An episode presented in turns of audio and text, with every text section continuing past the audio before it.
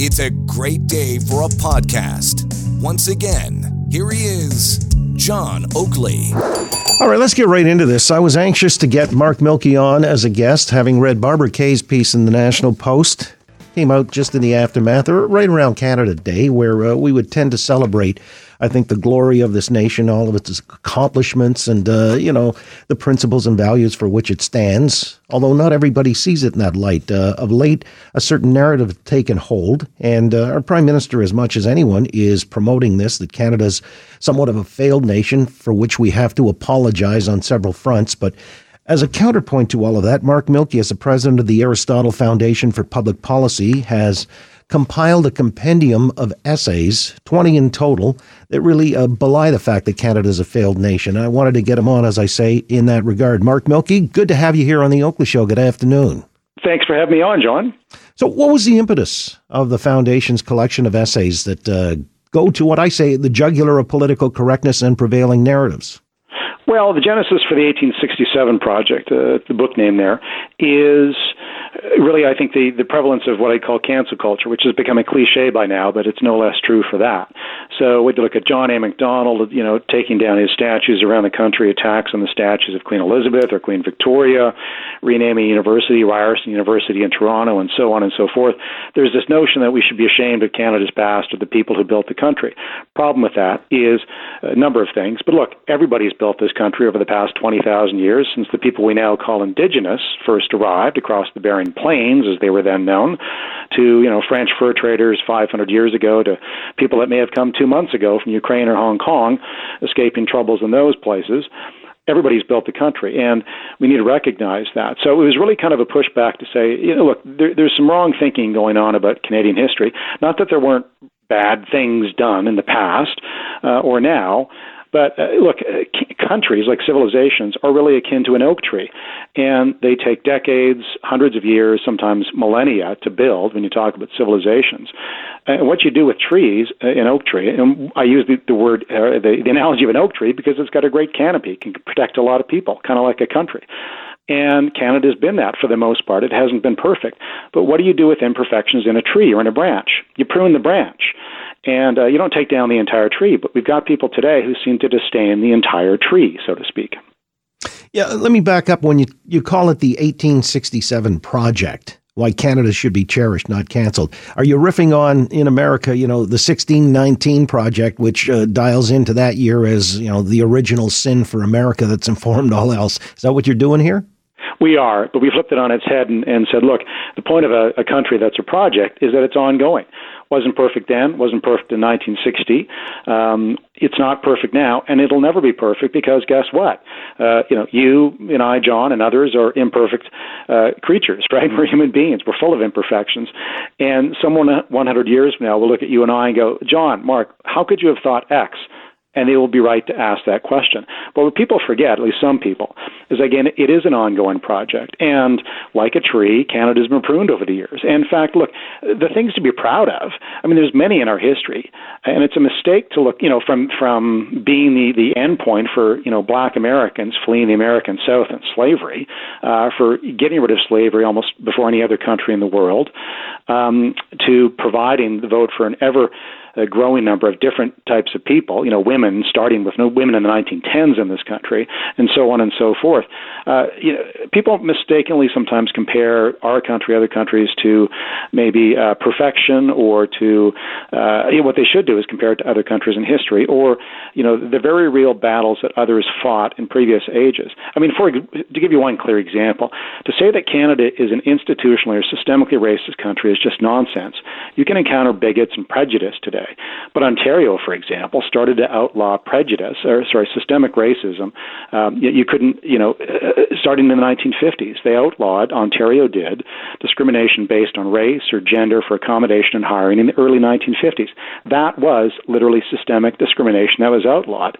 And people today, some people, still mistake the occasional bigot out there or bad attitude for systemic discrimination where Jews couldn't attend universities in the numbers they would have otherwise, or discrimination against Chinese people in this country uh, prior to the 1950s, for example. So we've got people today who, again, look at history the wrong way and go, uh, in that case, for example, don't understand that some reforms have been made, but also it was the very ideas that came out of, say, 19th century classical liberalism that John A. Macdonald and others, Wilfrid Laurier, people of all stripes held that, that looked at the individual and, and valued the individual. They weren't perfect. They were racist back then, to be sure, compared to us.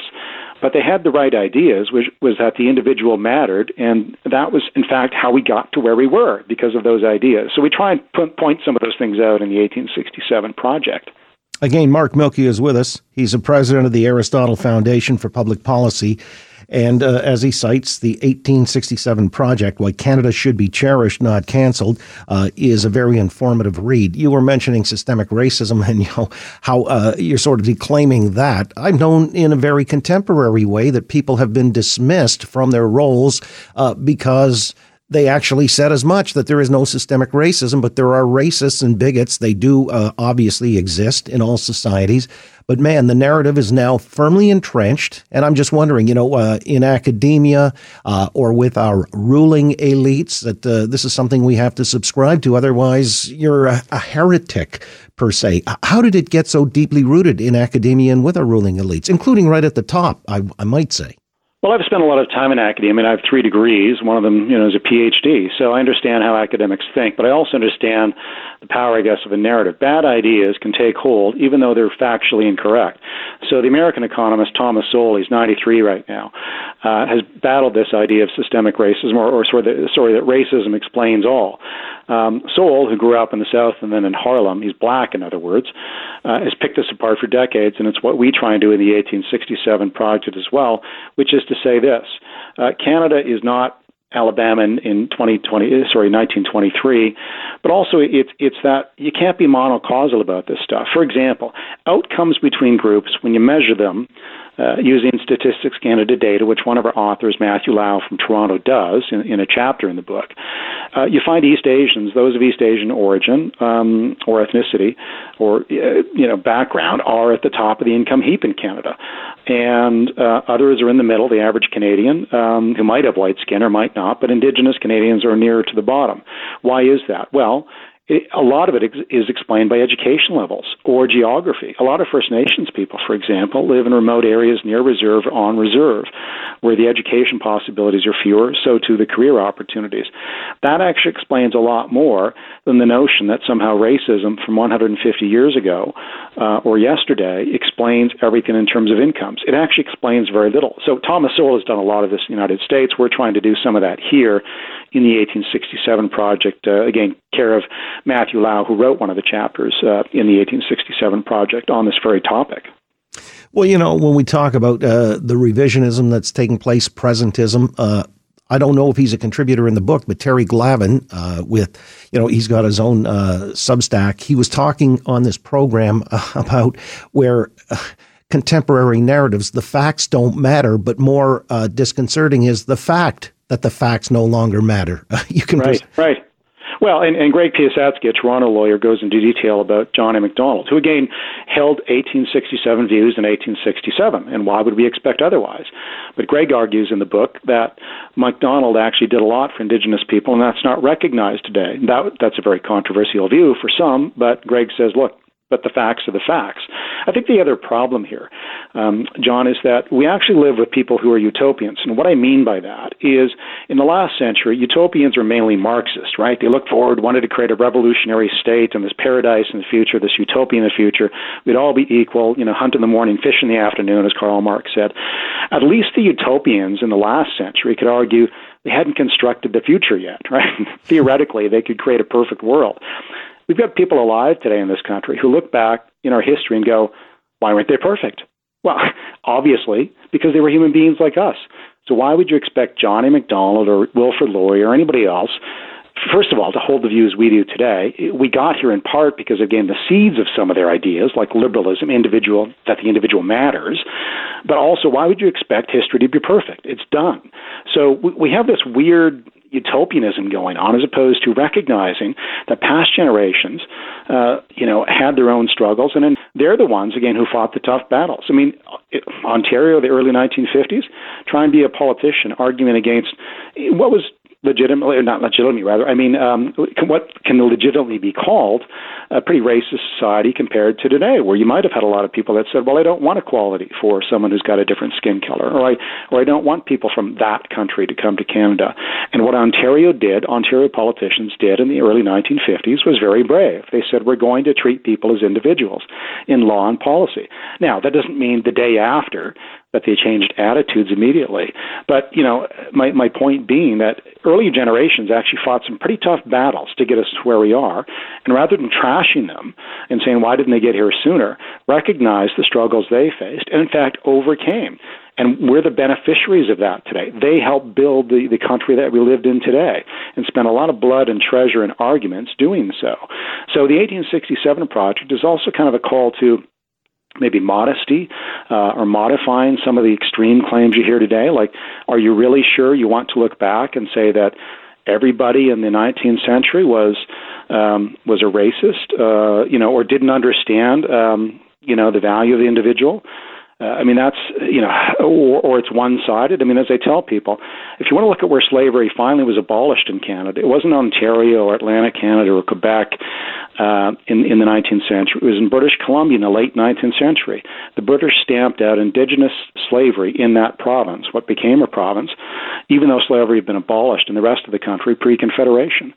So everybody's got their warts in their past. One of the things we try and do in the 1867 project is let's focus on the individual. That was always the mistake in history. Let's not make that same mistake now by slotting people into groups, into collectives by color, ethnicity, gender, that sort of thing. Let's instead figure out how we can live together in this country going forward and, um, and one of the ways to do that is to concentrate on laudable ideas and forget about people's identities. So, again, there's a lot in the 1867 project we're trying to accomplish, but ultimately we're trying to give people a positive vision. And um, but Mark, I'm just wondering, just uh, in closing here, because I'm tight on time, if you're getting blowback on this original, because I can anticipate there are people who would say, "Well, you're just an apologist for historical injustices," to which you would say in closing you can hold two you can hold two ideas in your mind, they're not contradictory. One is that, of course, there were problems in the past, um, but every every culture, for example, practiced slavery. And then you can celebrate the fact that the British Empire is the one who got rid of slavery, even though the British did some things you may not like either. So it's possible to recognize the warts in history and the deficiencies and also say, but some of the same people are the ones who corrected them. And shouldn't we acknowledge that?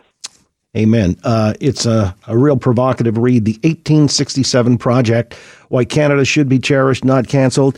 And it's a part of the Aristotle Foundation for Public Policy's offering here uh, right around Canada today. Mark Milke is the president of the organization. Mark, I appreciate your time very much. Thank you.